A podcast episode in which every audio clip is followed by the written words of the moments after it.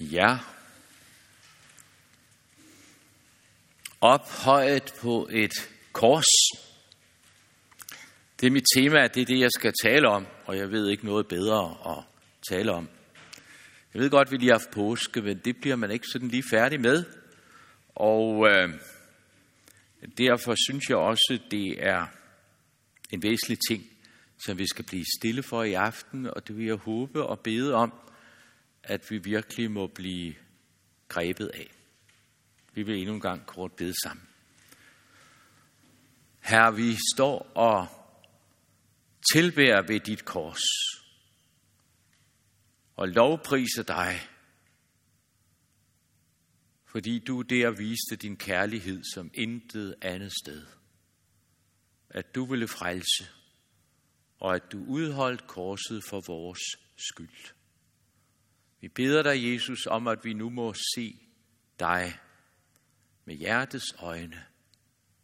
At du ved din hellige ånd vil åbenbare det for os. Amen.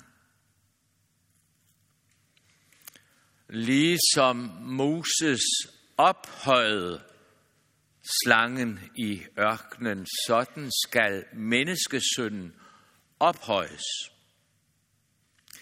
Det var de ord, som Jesus sagde til Nikodemus i en nattetime i samtalen med ham.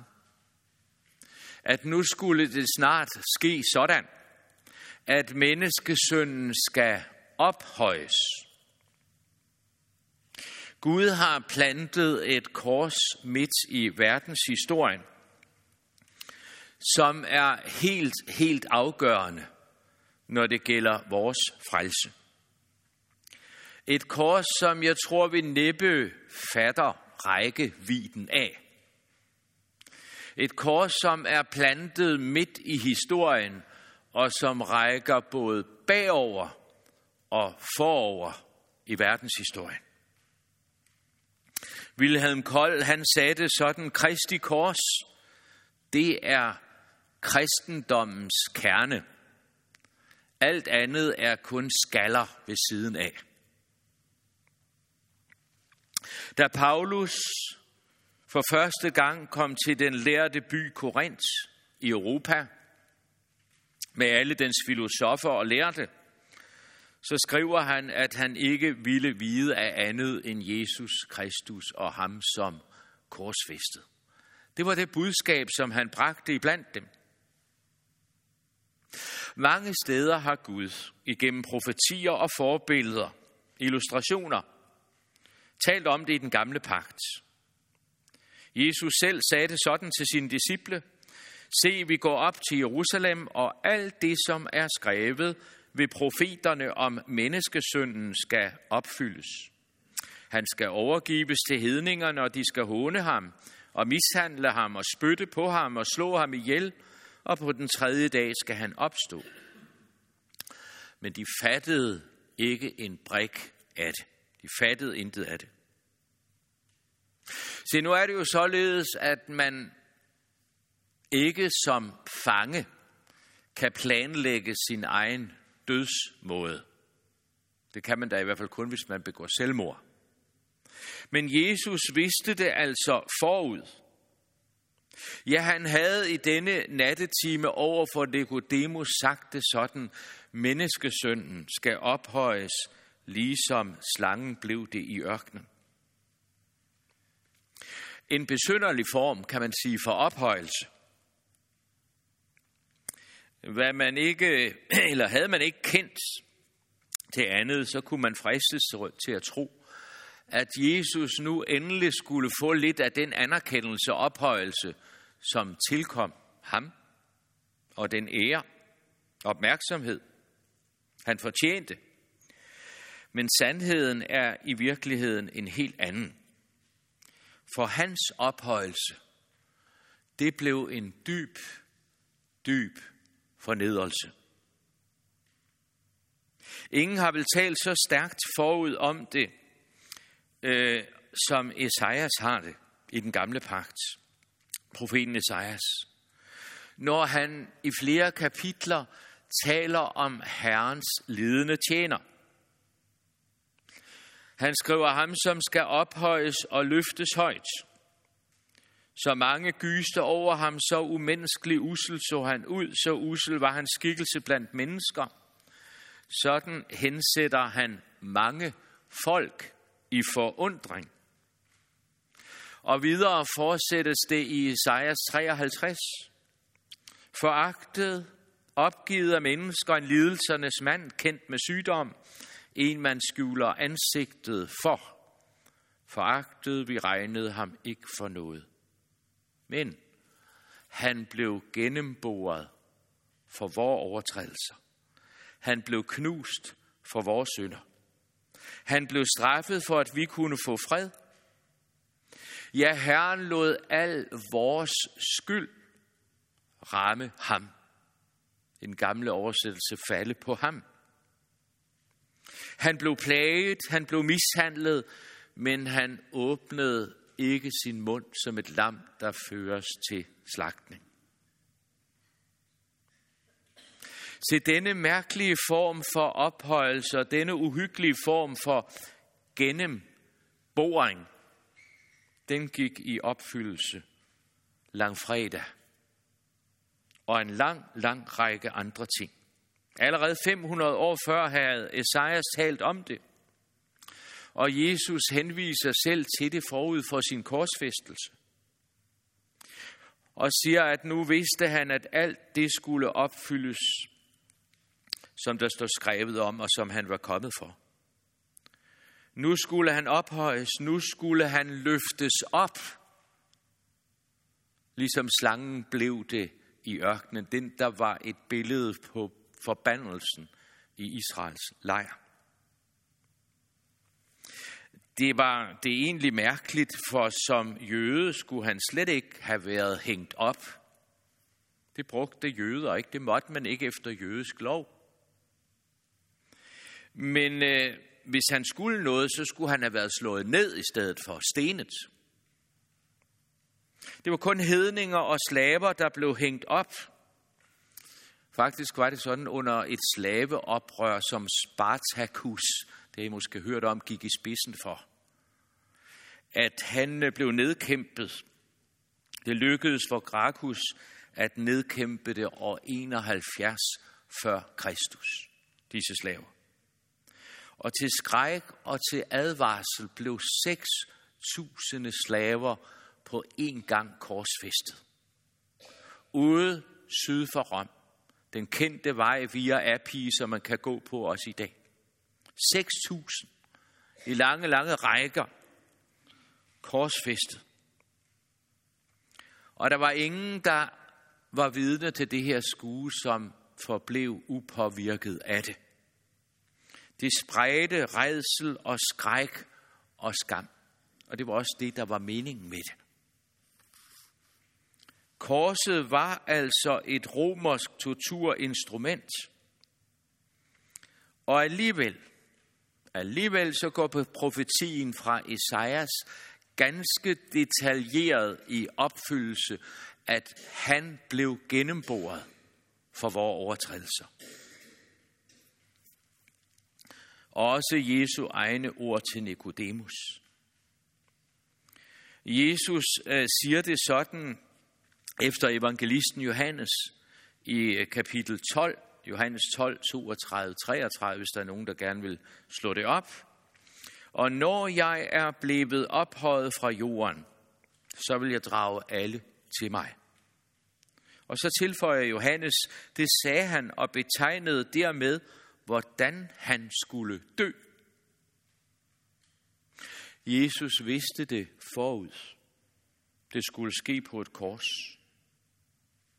Når man ved lidt om, hvad en korsfæstelse indebærer, så er det ikke så mærkeligt, at Jesus netop forud i versene for det her, vi lige har læst, siger, nu er min sjæl i oprør. Og hvad skal jeg sige? Far, frels mig fra den time. Nej, det er jo derfor, jeg er nået til den time. Og vi læser om, at det førte Jesus ind i en dyb, dyb angst i Gethsemane have, hvor han alene måtte kæmpe, og i sin angst bad han, står der. endnu mere indtrængende, når hans sved blev som blodstråber, der faldt til jorden, skriver Lukas. Og Markus, han blev grebet af forfærdelse og angst, og sagde til dem, min sjæl er fortvivlet til døden. Og han kastede sig til jorden og bad om, at denne time måtte gå ham forbi, om det var muligt, så tag dette bære fra mig. Dog ikke som jeg vil, men som du vil. Og så ved vi alligevel, at det ikke var trækorset, men det var skyldkorset, der var det værste for Jesus. Det skal jeg komme tilbage til. Jeg skal tale lidt mere om trækorset. Jesus vidste, at nu skulle verdens skyld og synd væltes ind over ham. Nu skulle det alt sammen overlades til ham, tilskrives ham. Nu skulle han bære det og rammes af straffen for alverdens synd.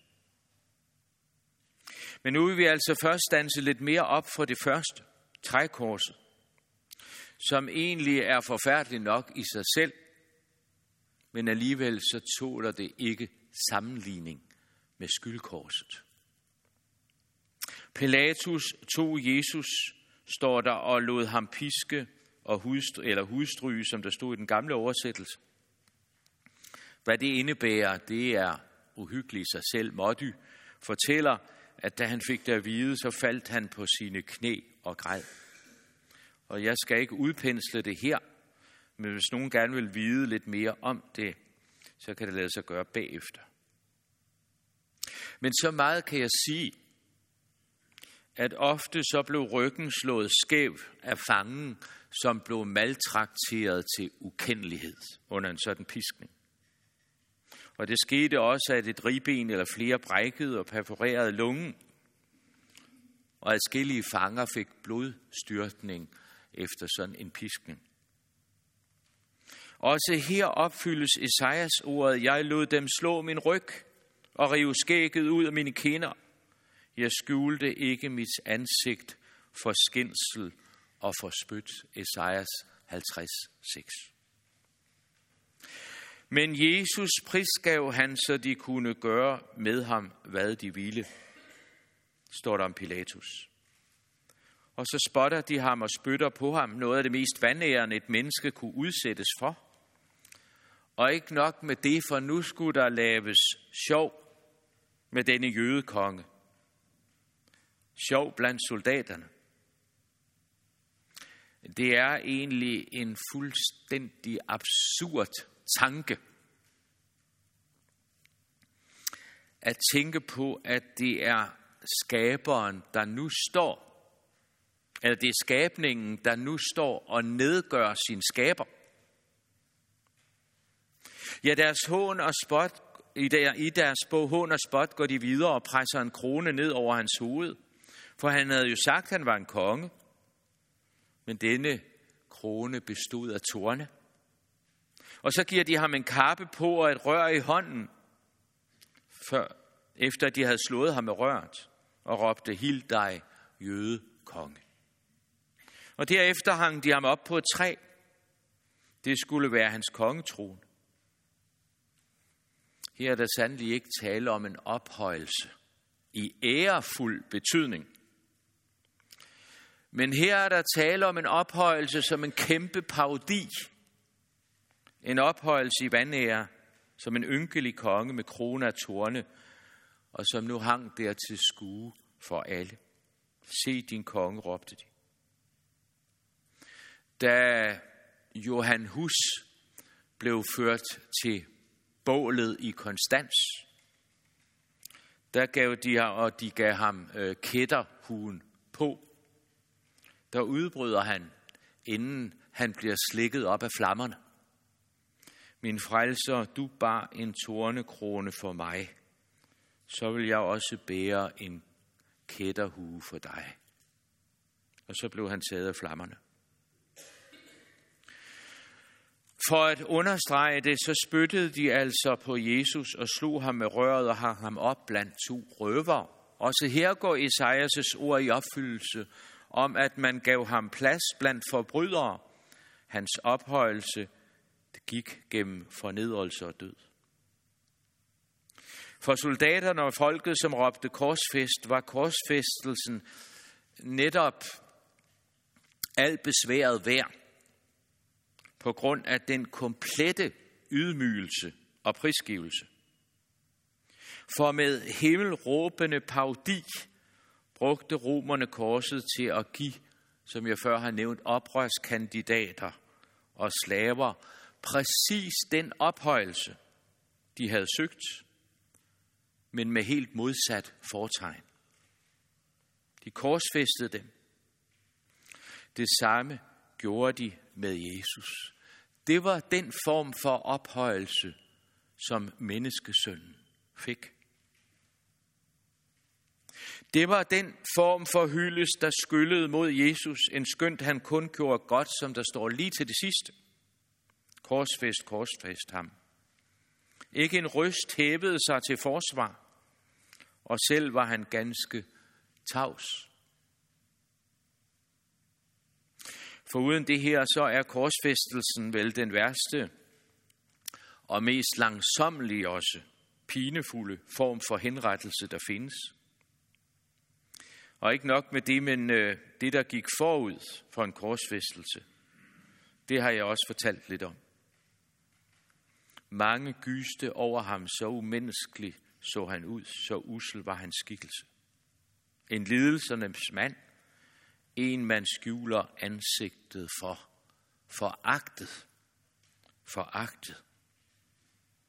Vi regnede ham ikke for noget. Korsfæstelsen er den mest øh, ondsindede og barbariske og udspekulerede dødsbåde, der var opfundet. Fordi den var så langsomlig og uhyggelig pinefuld, formålet var nemlig at påføre fangen maksimal smerte, uden at fangen mistede bevidstheden, og alligevel på den måde udskyde indtræffelsen af døden så lang tid som muligt. Man, man kalkulerede med fire dødsmåder blandt romerne og blandt de romerske soldater. Den mildeste, det var halshugning. Den næste, det var afstraffelsesmåde. Det var at blive lukket ind til de vilde dyr i arenaen. Den tredje værste, det var at ende på bålet. Men den aller værste, det var korsfæstelsen. Og mange ingredienser indgik i en korsfæstelse. Ulidelig pine, fiberhed, væske og blodtab, brændende tørst og til sidst formentlig kvælning. For til sidst var der muskler, der ikke kunne mere, og på grund af fangens udspilede læme, øh, og derfor blev også afslutningen kvælning.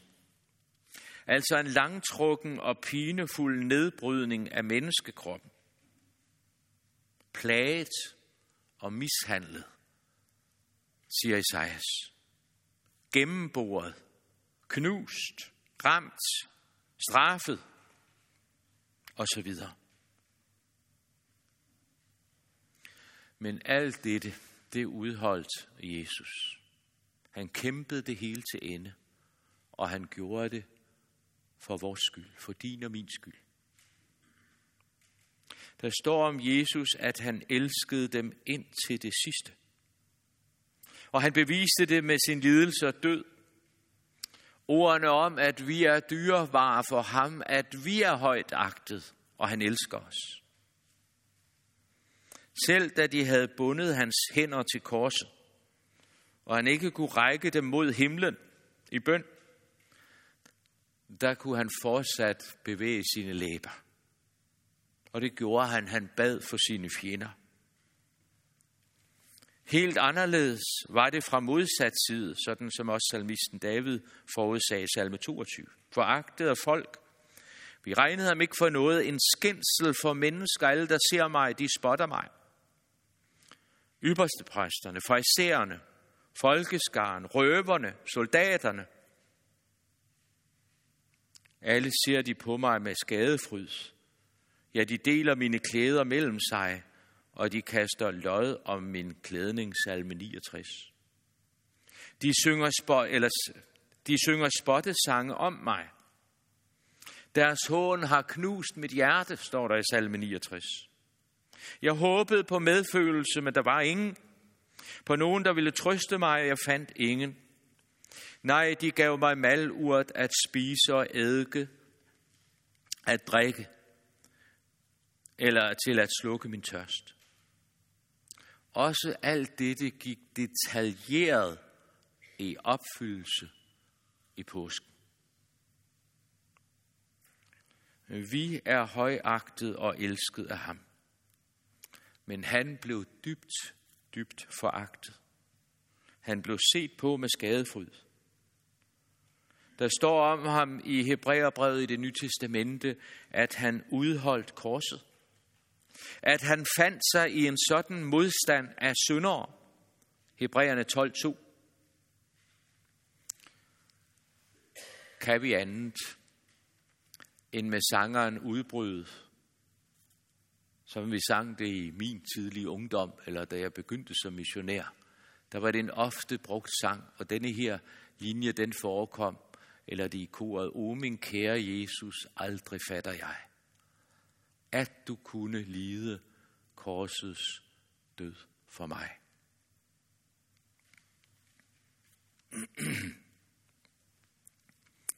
Tak, at lyset skinner altid klart derfra. Tak for hver, som finder dig på Golgata. Efter han selv havde båret korset så, så langt, som han nu kunne i den forfærdelige forfatning, han har været i, der måtte Simon af Kyrene tage over. Ved en korsfæstelse blev fangen, mens korset lå ned hamret fast til det gennem hænder og fødder med navler, og så blev det derefter rejst. Ofte så er det forkert aftegnet, når vi sådan ser det på billeder eller krucifixer, for bløddelen i hånden, de var simpelthen ikke i stand til at bære kropsvægten. Og derfor blev navlerne ikke slået igennem hænderne som sådan, men de blev slået igennem håndledene. Og man har fundet, og set det også på fund, jeg har set det afbildet også på skeletter, hvordan der har siddet sådan en navle igennem håndledet. For det var det eneste, der kunne holde til det. Og øh, mens han hænger der, så håner de ham altså. Andre har han frelst. Sig selv kan han ikke frelse. Kristus, Israels konge, lad ham nu stige ned fra korset, så vil vi tro, så kan vi tro. Hvilken fristelse for Jesus. Og Pilatus siger, se hvilket menneske. Og så sidder du her i aften, og så står jeg her, og så må vi sige, se hvilken Gud. Det er skaberen. Det er Gud, der lader sig slå og spytte på af sin egen skabning. Det er ham, der lader sig hudstryge. Det er ham, der bærer korset ind til hans sejner og lader sig udspændet på det i ulidelig smerte. Det er ham, der lader sig gennembore. Et læme, der i feberhed og tørst og kramper har gennemløbet en dødskamp, som vi ikke fatter. Det er ham, der har al magt i himlen og på jorden, der afstår fra at bruge sin magt og hænger der som den mest magtesløse. Det er næsten ufatteligt for tanken. Se din konge, lyder det hånende. Ja, se hvilken Gud. Tænk dig ham, som har fået kilderne til at springe. Ham, der får skyen til at give regn. Ham, der har lagt vandlommerne ind i jorden. Han hænger der og tørster og længes efter bare en mundfuld vand. Hans skade er tør som et potteskår, til, gemmer, til gummerne klæber hans tunge. Det er mærkeligt at tænke på, at han der selv har lagt frøet i jorden. Ham, der har fået træet til at gro, han hænger nu på et træ. Han lader sig tornekron. Jeg er så glad for, at det vers er kommet med i den sang igen. Det var det nemlig ikke i hjemlands, den sidste hjemlandstoner. Det er det vers, hvor vi, hvor vi synger, du plantede selv et træ til korsets planke, og tornekronens busk var skabt af dig. Fra evighed, det var din store tanke, at du på korset ville frelse mig. Ham, der skulle tilbedes af alt og alle, han hænger nu på et kors og beder for sine bødler. Ham, der udstrålede et lys i sin guddoms herlighed, som intet menneske kunne tåle at se. Det er ham, som øjet nu vemmes ved at se på. En, man skjuler sit ansigt for. Det er ham, der med et ord skabte og bød, der nu ikke oplader sin mund, men han er stum som et får, der føres til slagten. Ham, der til sidst ikke så ud som noget menneske, men mere mindet om et dyr, så menneskelig usel så han ud. Det er salme 22, der siger det, og det var den salme, som Jesus selv citerede fra, da han hang på korset. Men jeg er en orm, øh, men jeg er som en orm og ikke som en mand. En skændsel for mennesker, foragtet af folk. Alle, der ser mig, spotter mig, vanger mund og ryster på hovedet. De har gennemboret mine hænder og fødder, og jeg kan tælle alle mine knogler. De ser på mig med skadefryd, og de deler mine klæder imellem sig og kaster lodder min klædning. Kan der tænkes noget mere, noget værre overhovedet, og mere ydmygende og lidelsesfuldt? Og indtil nu, der har vi bare lige løftet flen af hans lidelse. For en ting er alt den ydmygelse og lidelse, som man kunne påføre Jesus, ramme ham med. Men der er noget, der er langt, langt værre. Og det vil jeg gerne slutte med at sige. Og det tåler ingen sammenligning. Der er et andet kors, nemlig skyldkorset. Der var nogen, der mennesker, der i deres ondskab lod sig bruge til den ydre handling, og så ramte de Jesus med pisken. Så ramte de ham med spyttet og med slagen og med navlerne og smerterne. Men se, en ting er, hvad mennesker kan ramme med. Noget helt andet er det, hvad Gud ramte ham med. Herren lod al vor skyld ramme ham. Han væltede hele verdens syndeskyld over på ham, for Gud lod al vores skyld falde på ham. Han måtte betale. Men han bar de mange synd, står der i Isaias 53. Og han trådte i stedet for synder. Han blev hele verdens syndebærerbuk, som de kendte fra forsoningsdagen i den gamle pagt. Det er navnet syndebuk. Syndebærerbuk. Allerede i Gethsemane sank han sammen under den byrde. Hver lille plettet hverdag synd, al livets grove hænge døn, var blandet i hans offerskål, synger vi en af de nyere sange. For min skyld blev du så forladt, og af Guds vrede taget fat, at aldrig jeg forlade skal i dødens grumme dybe dal. Eller som vi synger så fantastisk i en anden sang, det kors, som en frelser har båret som sit. Det var mit. Det var mit.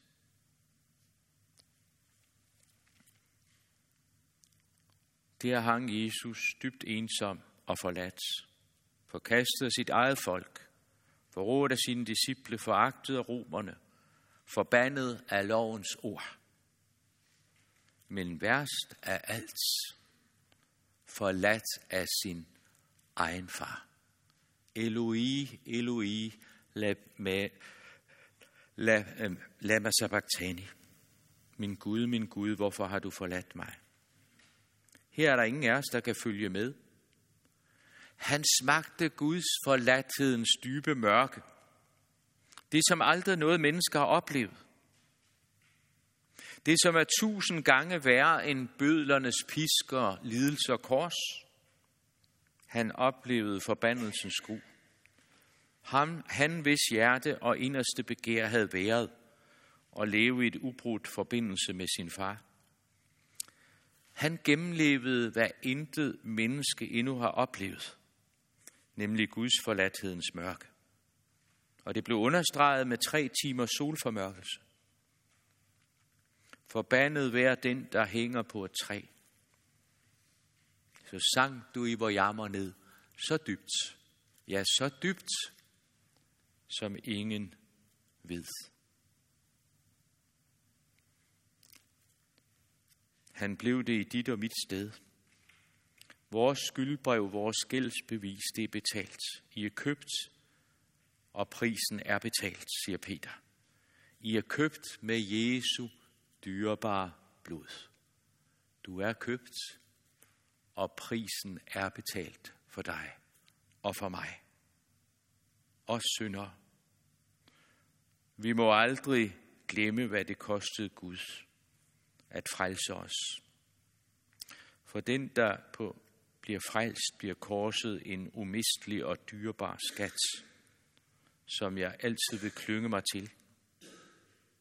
Og når Jesus altså dør, så er det ikke bare en konsekvens af menneskers uret og synd mod en uskyldig, når den er værst. Men det er i virkeligheden en guddommelig offerhandling, hvor Gud soner og fjerner al vores synd. Det betyder, at synden i dit liv ikke længere skiller dig fra Gud. Det betyder, at djævelen har mistet sin ret og sin magt over dig. Wilhelm Beck han siger det sådan i en prædiken, i en påskeprædiken. På korset, der begik djævelen den største dumhed, han nogensinde har begået. For da han tog Jesus, så forpligtede han sig samtidig til at lade Vilhelm gå. Og så kan du sætte dit eget navn ind. Det er fuldbragt. Fuld betalt kan det også oversættes. Der lød hans ord, det er fuldbragt, og bedre ord er aldrig sagt. Nu står mig åben himlens port. For mig har Jesus fyldest gjort. Vi skal bede.